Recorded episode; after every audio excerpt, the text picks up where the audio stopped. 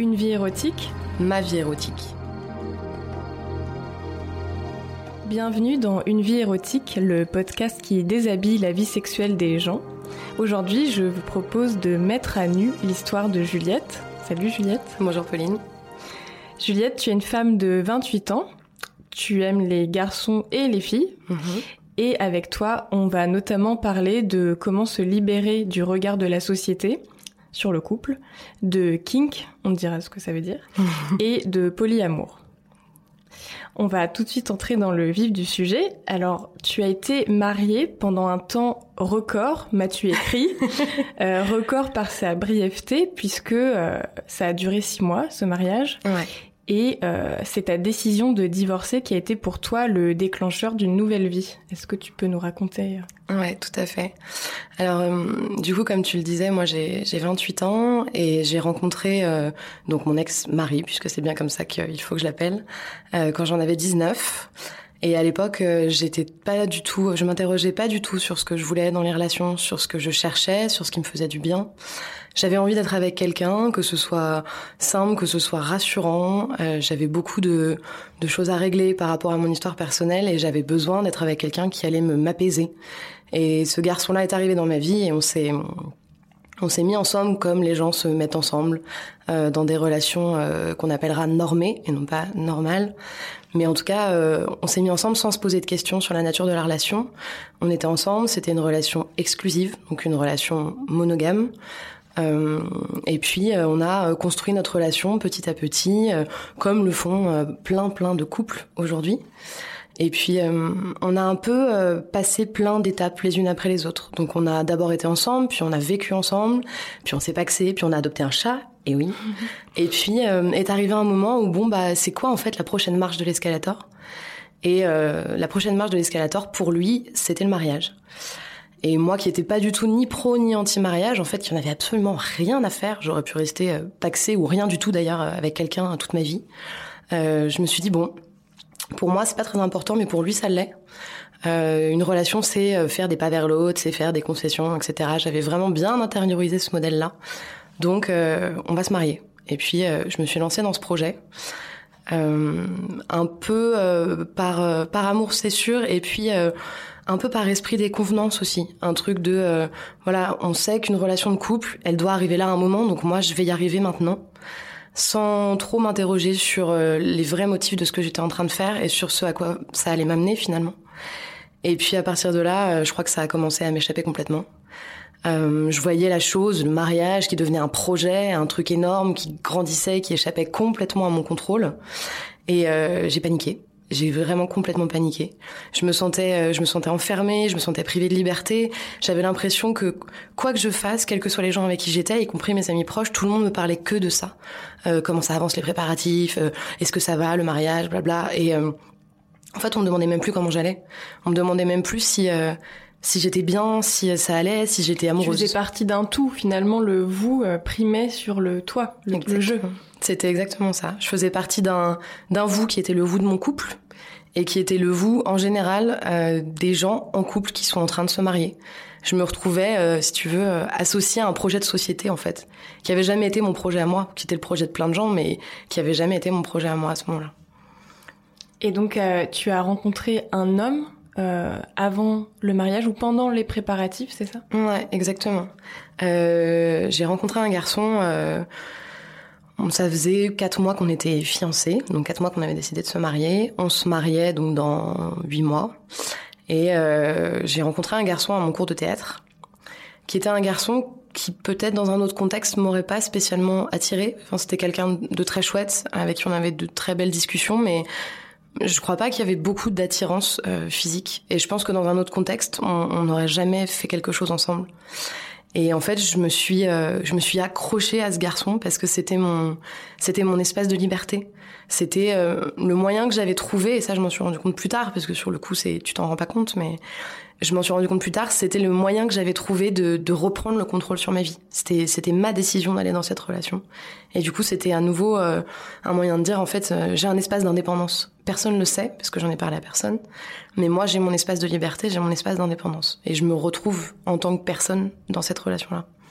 Et ce qui se passait, c'est que tu, donc tu avais des relations euh, charnelles avec cet amant, Mhm. euh, en même temps que euh, il y avait plus de sexualité entre toi et ton futur mari. Ouais, tout à fait. Euh, L'absence de sexualité entre entre moi et mon, mon ex, mon futur mari à l'époque, euh, ça a commencé bien avant ça. Je crois qu'on a eu au début de notre relation peut-être euh, un ou deux ans, euh, un an peut-être, avant qu'on habite ensemble, où on avait une vie sexuelle qui était pas explosive, mais qui en tout cas faisait qu'on avait voilà des interactions euh, sexuelles, physiques euh, régulièrement, et c'était chouette parce qu'on se connaissait bien, parce qu'on communiquait bien, donc c'était c'était très chouette. Et puis au bout de deux ans, et je pense que ça a eu, il y a eu un tournant quand on a emménagé ensemble. Euh, on a, euh, on s'est mis à avoir une vie sexuelle extrêmement sporadique. Donc on avait des, on avait des rapports peut-être tous les deux, trois, quatre mois parfois. Et ça mettait en fait une pression énorme parce que du coup ça devenait un enjeu. Tu vois, ça devenait un truc où euh, on y pensait, je pense tout le temps de notre côté, on disait mais hein, ça, ça fait euh, X temps. Moi je comptais en cycle de règles pour te dire. Je me disais ça fait euh, trois fois que j'ai eu mes règles et euh, qu'on s'est à peine touché en fait. On avait des interactions physiques de tendresse, on était très, on se faisait des câlins et tout ça. Mais dès que ça arrivait sur un versant qui pouvait être un peu plus physique, l'un de nous deux bloquait à un moment, soit lui, soit moi. Et j'en étais même venue à, à oublier en fait ce que c'était d'avoir une sexualité. Ça faisait plus partie de ma vie, c'était un aspect que j'avais mis de côté. Et quand j'ai quand j'ai rencontré euh, ce garçon euh, avec qui j'ai donc trompé mon ex pendant pendant un moment, euh, lui pour le coup, il était très physique. Et ça a été, euh, en même temps qu'une zone de liberté, ça a été aussi, euh, de ce côté-là, euh, un moyen de reprendre le contrôle sur mon corps, parce qu'il était... euh, il y avait une forme de dévotion, il était vraiment très amoureux, il était vraiment très, euh, voilà, très admiratif. Et ce nouveau regard porté sur mon corps, d'un seul coup, je me suis dit, waouh, en fait, ça peut être comme ça, quoi. Et ça fait du bien. Ça fait vraiment du bien. Ça a motivé ta décision euh, de te séparer?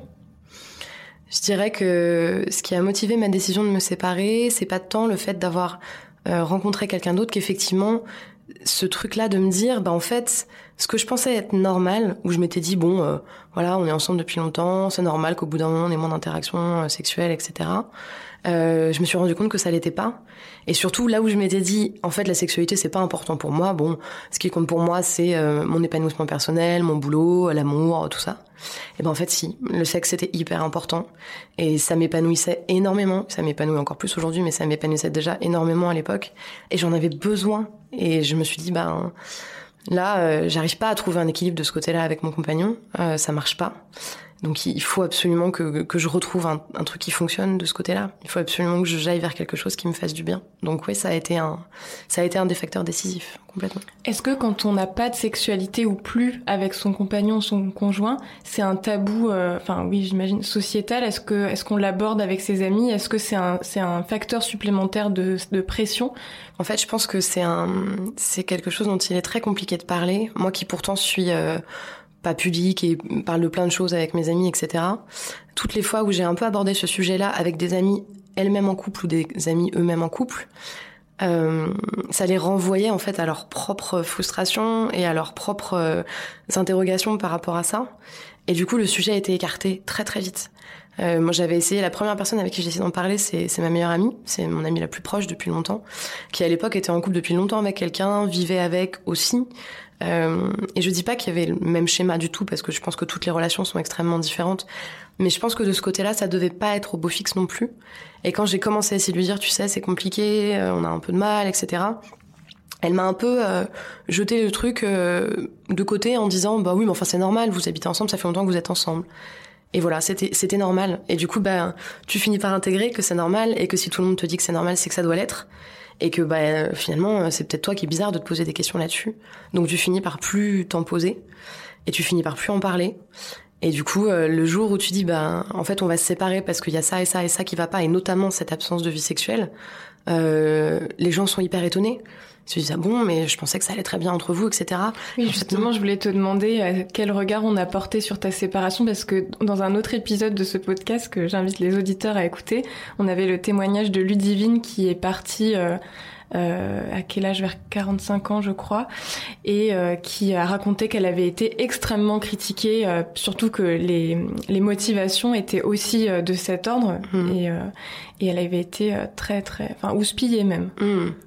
Alors moi, j'ai pas du tout eu ce sentiment-là, mais je dirais qu'il y a eu deux, euh, il y a eu deux clans. Euh, il y a eu une partie des gens de mon entourage et euh, notamment les gens de ma famille, notamment les gens un peu âgés, etc., qui étaient dans un truc de ressentiment, mais pas tellement lié à la séparation, mais lié au fait qu'on se soit mariés, euh, qui nous disaient mais c'était un peu pourquoi tu nous as fait ça, pourquoi tu t'es marié, pourquoi tu nous as fait croire que tout était verrouillé et tout ça, alors qu'en fait pas du tout.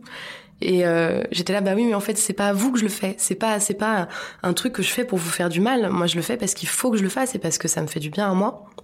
Donc il y avait euh, voilà tout ce truc là, tu vois, de d'incompréhension et puis de, ressentiment par rapport à ça. Euh, mais en fait, la plupart des gens qui sont vraiment proches, et notamment mes très proches amis, ils ont ils ont compris.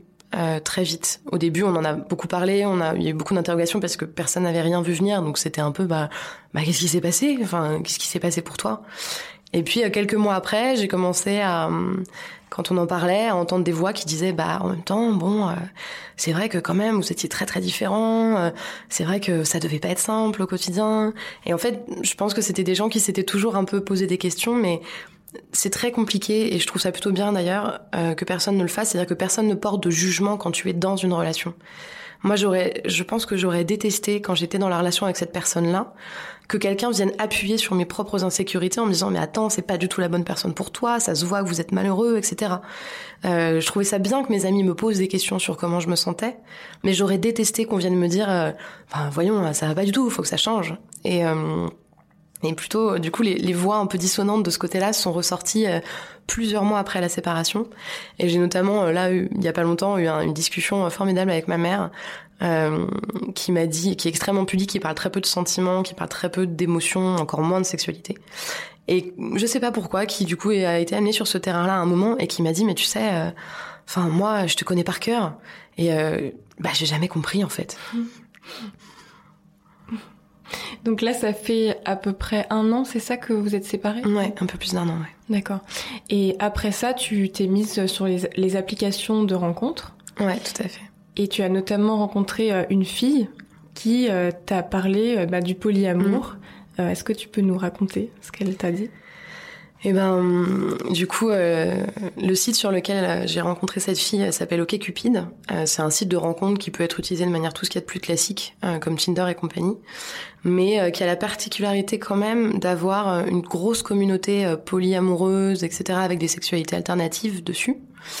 Et moi, euh, bon, j'avais j'ai eu un usage un peu intensif des sites de rencontres après ma séparation parce que c'était un truc que j'avais jamais fait et j'étais un peu en exploration. Je me disais c'est formidable, tous ces gens formidables que j'ai jamais pu rencontrer dans ma vie que je vais rencontrer maintenant. Et donc je discutais avec euh, avec cette fille euh, qui s'appelle Victoire. Je pense qu'elle écoutera probablement le podcast et que elle voit pas de problème à ce que je cite son nom. Euh, et euh, on se voit une première fois, on discute très longtemps, ça se passe très bien, on s'embrasse, c'est formidable. Je me dis waouh, enfin cette fille est incroyable. Et en discutant au fur et à mesure, elle me dit écoute, euh, avec tout ce que tu me dis de ce qui t'est arrivé, de ton histoire, de ton rapport à la sexualité, aux gens, etc. Euh, je pense que le polyamour c'est quelque chose qui pourrait énormément te parler et qui pourrait te plaire et dans lequel tu pourrais vraiment te sentir bien. Alors moi j'étais un peu euh, comme une poule 89 de canard quoi. Je dis polyamour mais qu'est-ce que c'est que ce truc? J'en avais jamais entendu parler. Et je dis bah écoute euh, pourquoi pas? Moi de toute façon là je suis en phase d'exploration donc euh, ok vas-y on, y va explique-moi ce que c'est dis-moi. Et elle m'a dit bah en fait ça va être un peu compliqué de t'expliquer donc je vais te montrer. Et elle m'a emmené à un café poli. Donc les cafés polis sont des, cafés qui sont organisés euh, tous les premiers mardis du mois, je crois. Euh, si je me trompe, les organisateurs vont, vont, et organisatrices vont me lyncher, mais tant pis. Euh, et en fait, ben le principe c'est que euh, c'est une espèce de très grande discussion ouverte, donc qui est guidée quand même. Il y a une, il y a une forme de guide, il y a une thématique à chaque fois. Ça peut être la jalousie, qui est quand même une thématique qui revient très souvent. Ça peut être comment faire des projets de vie communs quand on est dans le polyamour. Ça, il y a plein plein de choses possibles. Et en fait, les gens interviennent autour de sujets. Donc ils posent des questions, ils exposent leurs propres expériences, tout le monde parle et et la première fois que j'y suis allée, moi je me sentais toute petite. On était super nombreux. on devait être peut-être 90 je voyais tous ces gens qui intervenaient chacun à leur tour et qui parlaient de leurs expériences de vie et je me disais waouh en fait ça ça existe quoi. Genre je suis pas toute seule à me poser plein de questions là-dessus euh, à pas me sentir à ma place dans dans les relations euh, normées euh, avoir l'impression d'être à côté de la plaque quand je suis en couple et que tout le monde me, me me fait ressentir ce poids du couple et de la et de la relation et de la, la famille à venir et de tout ça. Je suis pas la seule. Et ça a été une vraie une vraie révélation à ce moment-là et pour bien définir ce que c'est, justement, c'est pas le fait euh, justement d'avoir des relations euh, sexuelles avec plein de gens, c'est d'avoir des vraies relations affectives et amoureuses avec potentiellement plusieurs personnes, enfin une ou plusieurs personnes, mais en se laissant euh, la porte ouverte, c'est ça? C'est ouais, je pense que effectivement moi c'est la façon dont je le vis moi. Euh, après, le polyamour, c'est un terme extrêmement vaste mm. et tu trouveras jamais deux personnes qui auront la même définition. Euh, certaines personnes vont te dire que c'est juste le polyamour, c'est juste l'inverse d'avoir une relation monogame exclusive et qu'après tu mets absolument ce que tu veux dedans. Euh, certaines personnes vont plus l'axer du côté euh, effectivement de la liberté amoureuse et sentimentale. Enfin, il y a plein de façons de le définir et euh, moi je pense pas. Euh, moi je le vis d'une certaine manière. Je peux en parler que de la manière dont moi je le vis.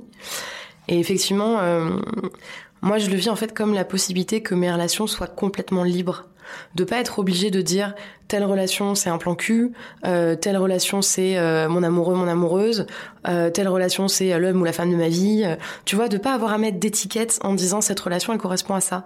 J'ai des relations qui sont des copains ou des copines avec qui je couche de temps en temps, avec qui c'est chouette. J'ai des relations amoureuses qui sont pas des relations physiques ou sexuelles. j'ai en fait l'éventail de possibles est, est immense parce que justement t'as pas besoin de te définir. Et euh, Là, tu vois, par exemple, je suis allée avec un, garçon que je vois en ce moment. Euh, on est allé, euh, je l'ai emmené dans mon groupe de théâtre. Enfin, il a rencontré mes amis du théâtre et tout ça. Et à un moment, comme les gens ont souvent besoin en fait de mettre une définition. Et une des nanas du groupe a demandé, mais du coup, vous, enfin, toi, t'es quoi pour Juliette Est-ce que t'es t'es son copain T'es un, un pote T'es son cousin Et il l'a regardé, il a souri, et il lui a juste dit, bon, on va dire que je suis pas un cousin. Et tu vois, c'est ça. C'est juste, bah, ok, factuellement, il est pas de ma famille, c'est tout. Après, le reste, bah en fait, euh, on en fait un peu ce qu'on veut. Avec un principe de base aussi qui est que chacun euh, sache euh, ce qui se passe chez l'autre. Enfin, comment comment c'est formalisé ça? Est-ce que, enfin, est-ce que c'est formalisé déjà? Est-ce que ça veut dire que on parle aux autres de ce qu'on vit avec d'autres personnes? Ça, c'est aussi, encore une fois, c'est une approche très euh, personnelle. Euh, le principe, effectivement, fondamental pour moi des relations polyamoureuses, c'est que ce sont des relations éthiques.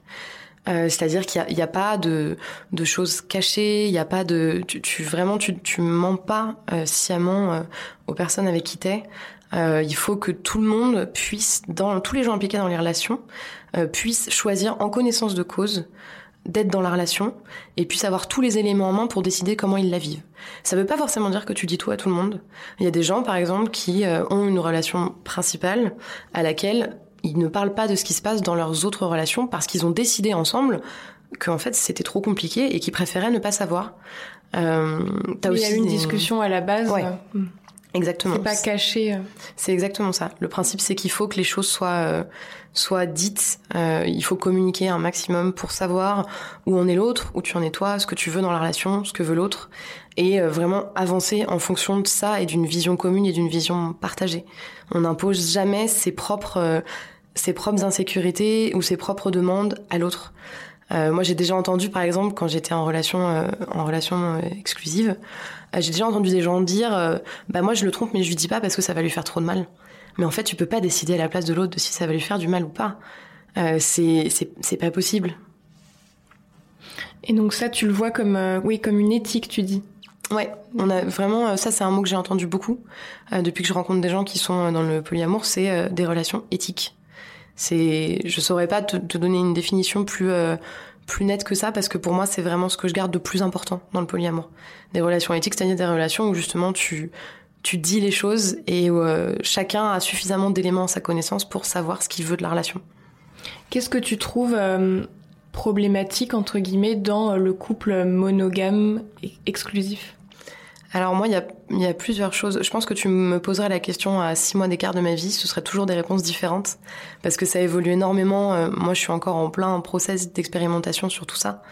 Euh, et ça évolue vraiment beaucoup. Mais là, actuellement, je dirais que ce qui me pose problème dans le couple monogame, c'est que ce soit justement pensé comme la norme et qu'il y a un peu un côté euh, personne ne peut y échapper. Il y a un peu un truc de, euh, tu vois, même moi, depuis que je suis dans le polyamour et que j'en parle extrêmement librement autour de moi, y compris à mes collègues, y compris à des gens qui sont pas du tout avertis de ce genre de questions, euh, il y a toujours un côté un peu, oh, c'est mignon ton truc, c'est chouette, c'est une phase, et puis en fait après, tu vas finir par rencontrer la personne que tu vas aimer vraiment, et tu seras en relation monogame et tu te poseras pas de questions. Et vraiment, je vis ça comme une injustice, ça m'énerve énormément. Je me dis, mais, mais comment est-ce que tu peux partir du principe que parce que la société a ce modèle-là qui est, qui est hyper euh, carré, hyper cadré, etc., comment tu peux partir du principe que tout le monde va rentrer dedans? C'est pas possible. Et comment est-ce que tu peux vouloir surtout le coller sur des gens qui te disent, bah peut-être que moi c'est pas ça mon modèle, quoi. Et c'est vraiment ça qui est problématique pour moi, c'est ce truc de se dire, c'est la norme, il faut le vivre comme ça. Si tu le vis pas comme ça, c'est soit que c'est une phase, soit qu'il y a quand même un truc qui cloche un petit peu chez toi. Et ça, ça c'est vraiment le truc qui me rend dingue, je crois. Et d'autant que euh, finalement, ce qu'on appelle infidélité ou tromperie, mm. euh, ça semble assez répandu et effectivement, ça se fait souvent euh, dans le secret de l'alcôve. Est-ce que c'est pas une manière de d'affirmer que finalement, on peut, voilà, être touché par quelqu'un d'autre ou vivre des choses avec d'autres gens. Mm. Et est-ce que finalement, qu'est-ce que c'est tromper aussi? Il y a toute une réflexion sur ça. Est-ce que c'est vraiment, est-ce que c'est une pénétration? Est-ce que c'est dormir dans un lit? Est-ce que c'est prendre un verre pendant six heures d'affilée en se dévorant des yeux? Mm. euh, J'imagine que toutes ces questions-là, tu te les as un peu posées. Euh... Ouais, complètement. Euh, c'est intéressant, ouais, cette notion de qu'est-ce que ça veut dire euh, tromper? Parce qu'en fait bah parfois il y a des choses qui sont infiniment plus intimes que du sexe. C'est pas parce que tu couches avec quelqu'un que d'un seul coup euh, la relation elle devient intime. Moi j'ai eu du, des relations du meaningless sexe où vraiment c'est bon c'est un truc marrant, on s'éclate une fois, on se revoit jamais et, et potentiellement ça peut être très cool, mais juste l'intimité elle est absolument pas là. Euh, par contre j'ai aussi eu des relations et j'ai des relations qui sont euh, extrêmement intimes où on rentre dans le personnel, on se parle beaucoup. Effectivement, on, dort ensemble. Tu vois, pour moi, par exemple, dormir avec quelqu'un, c'est un bon exemple. C'est un truc extrêmement intime parce que c'est un moment où tu es en total lâcher prise. Dans le sexe, tu peux encore avoir une forme de contrôle euh, jusqu'à un certain point peut-être, mais tu as encore une forme de contrôle. Dormir avec quelqu'un, pour moi, c'est un peu la, le truc ultime en termes de lâcher prise. Et du coup, euh, ben, pour moi, dormir avec quelqu'un, c'est vraiment de l'intimité, c'est vraiment de la relation. Et du coup, c'est beaucoup plus euh, intime, c'est beaucoup plus personnel que du sexe. Et donc effectivement, si j'étais en relation euh, monogame et que euh, je dormais avec quelqu'un d'autre, je passais la nuit à dormir avec quelqu'un d'autre, pour moi, je le vivrais. Enfin, pour moi, ce serait effectivement une tromperie. Voilà, c'est ça serait vraiment de ce domaine-là. Et, et, justement, c'est tellement, c'est tellement compliqué et c'est tellement personnel la façon dont on vit la tromperie, la jalousie, tous ces trucs-là, que je trouve ça infiniment plus simple de plus avoir à, à se dire ben ok euh, euh, je suis ok pour que tu embrasses quelqu'un en soirée, mais je suis pas ok pour que tu couches avec quelqu'un. Euh, je suis pas ok pour que tu fasses tel truc avec machin parce que euh, machin, bah je sais pas, je, je l'aime pas ou juste j'ai peur que tu l'aimes plus que moi. Enfin, toutes ces questions-là qui en fait te prennent tellement la tête quand t'es en couple monogame parce que tu passes ton temps à en être terrorisé. Moi, j'étais terrorisée de ça en fait quand j'étais en relation exclusive. Je passais mon temps à me dire ah mais il a regardé, il a regardé une fille, mais euh, oh là là, mais ça se trouve elle est mieux que moi. Il parle avec machine sur Twitter, mais c'est pas possible. Ça se trouve en fait ils sont en train de faire des trucs dans mon dos et et en fait bah maintenant comme je sais que tout est dit, j'ai plus ce genre de truc. Tu vois, je, je vois des, des choses qui se passent entre euh, une personne que je vois et quelqu'un d'autre bah, sauf qu'en fait, la personne, elle m'en a parlé, et du coup, je me dis, bah oui, en fait, c'est normal et c'est cool. Et je peux même vraiment ressentir de la joie parce que la personne avec qui je suis va être heureuse. Et j'ai plus de trouille. Je me dis plus, il y a un truc qui va me tomber sur la tronche.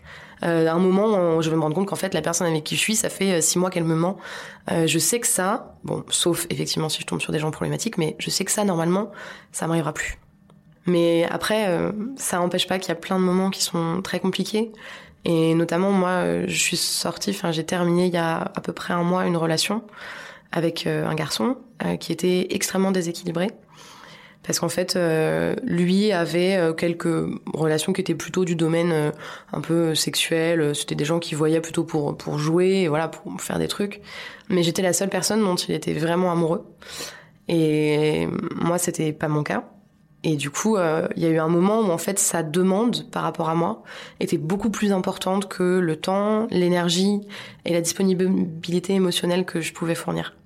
Et effectivement, tu peux avoir du coup à un moment une espèce d'écart qui se creuse et qui est très compliqué à gérer parce que l'autre, tu peux pas dire à l'autre, bah, hey, euh, t'es gentil, aie d'autres relations parce que sinon ça va être déséquilibré. Bah non, il faut que ce soit une envie, il faut que ce soit naturel.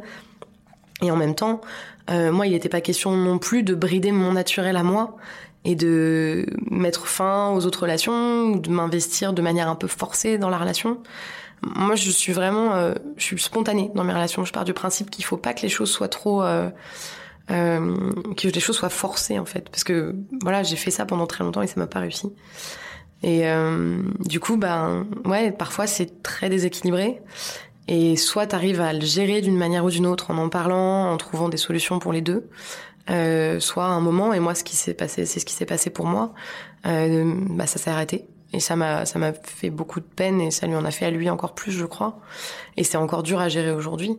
Mais euh, je sais que c'était la seule solution parce qu'on commençait à rentrer dans un truc euh, où euh, vraiment c'était c'était trop déséquilibré et c'était trop dur. Et moi, je commençais à avoir de la culpabilité. Et c'est un sentiment que j'essaye de de minimiser le plus possible. Et le polyamour, pour moi, c'est un peu ça. C'est au lieu que chaque relation se soustraye à l'autre et enlève des choses d'une relation, et ben toutes les relations se démultiplient. soit parce que bah toi ça te rend euh, heureux ou heureuse et du coup euh, bah, le fait que tu sois épanoui dans une relation fait que tu vas avoir envie de donner ce bonheur là à quelqu'un d'autre.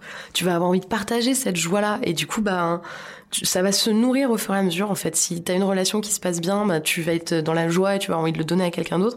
Et moi j'ai souvent constaté tu vois par exemple que quand je passe un moment très chouette avec quelqu'un que j'aime euh, après j'ai envie de dire aux autres gens que je les aime parce que parce qu'il y a ce truc de euh, c'est super cool et je me sens super bien et, euh, et j'ai envie de, de, redonner un peu de ça aux autres gens pour qu'ils se sentent bien comme je me sens moi là.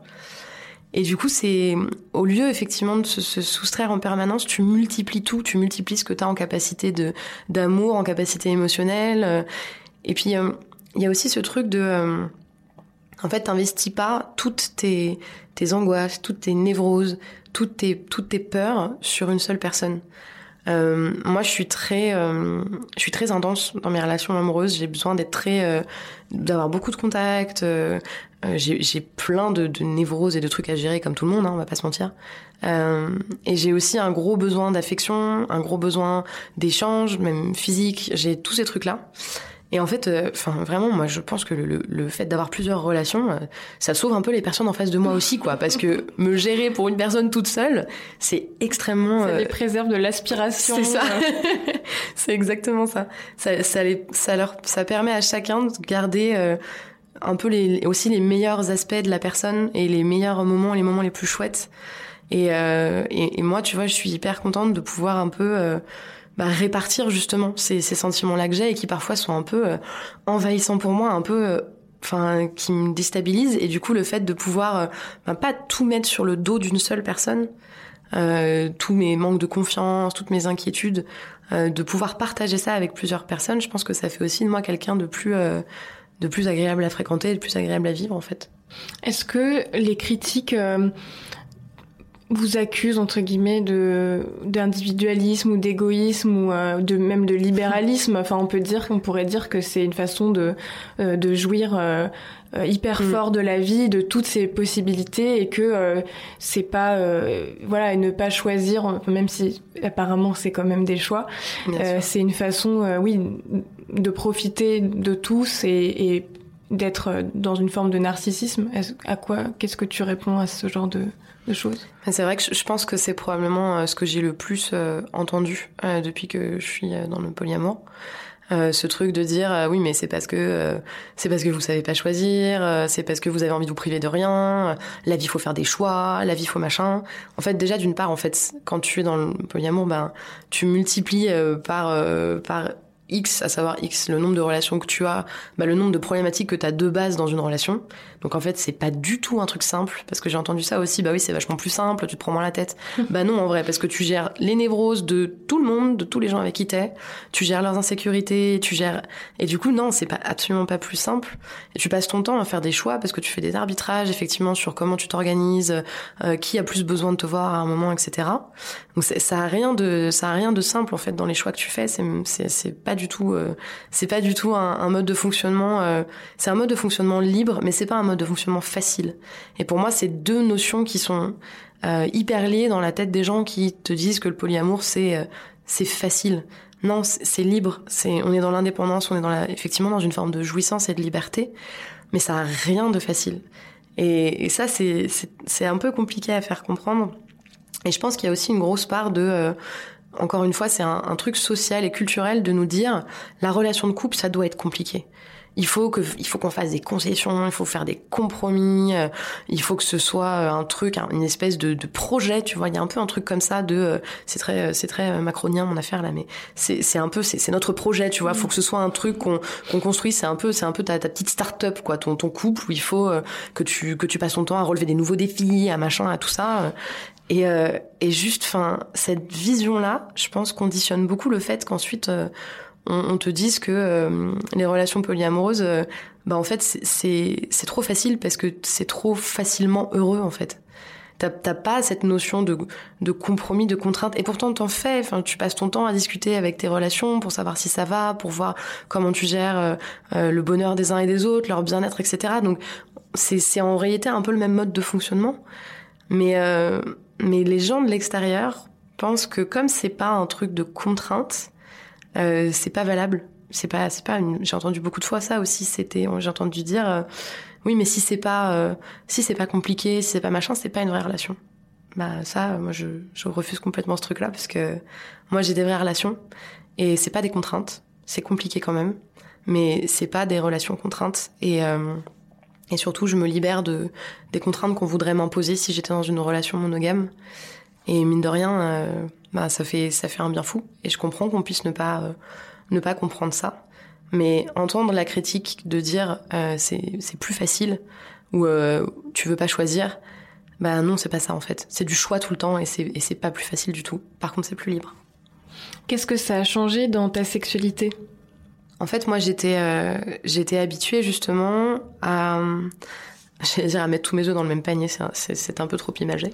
Mais euh, en gros, tu vois, t'as une relation monogame, donc les pratiques que t'aimes, que l'autre n'aime pas, euh, sont exclues de la relation sexuelle. Donc tu fais avec la personne des choses qui vous plaisent à tous les deux, sur lesquelles vous avez trouvé un terrain commun, un terrain d'entente. Euh, le polyamour, tu peux avoir autant de relations que de pratiques différentes, et du coup, moi, il y avait plein de choses sur lesquelles j'étais frustrée parce que je sentais que c'était des terrains d'exploration pour moi, mais je pouvais pas y aller avec mon ex, je pouvais pas y aller même avec euh, l'amant dont on a parlé tout à l'heure parce qu'il y avait aussi pour lui certaines pratiques qui étaient pas, qui pas. Et le polyamour me permet en fait d'aller vers toutes ces pratiques-là. Euh, sans frustration et sans imposer à l'autre des choses qu'il n'aurait pas envie de faire ou qu'elle n'aurait pas envie de faire. Euh, moi, je veux pas du tout avoir la personne en face qui me dit bah ça, je vais le faire pour toi parce que ça te fait plaisir. Pitié.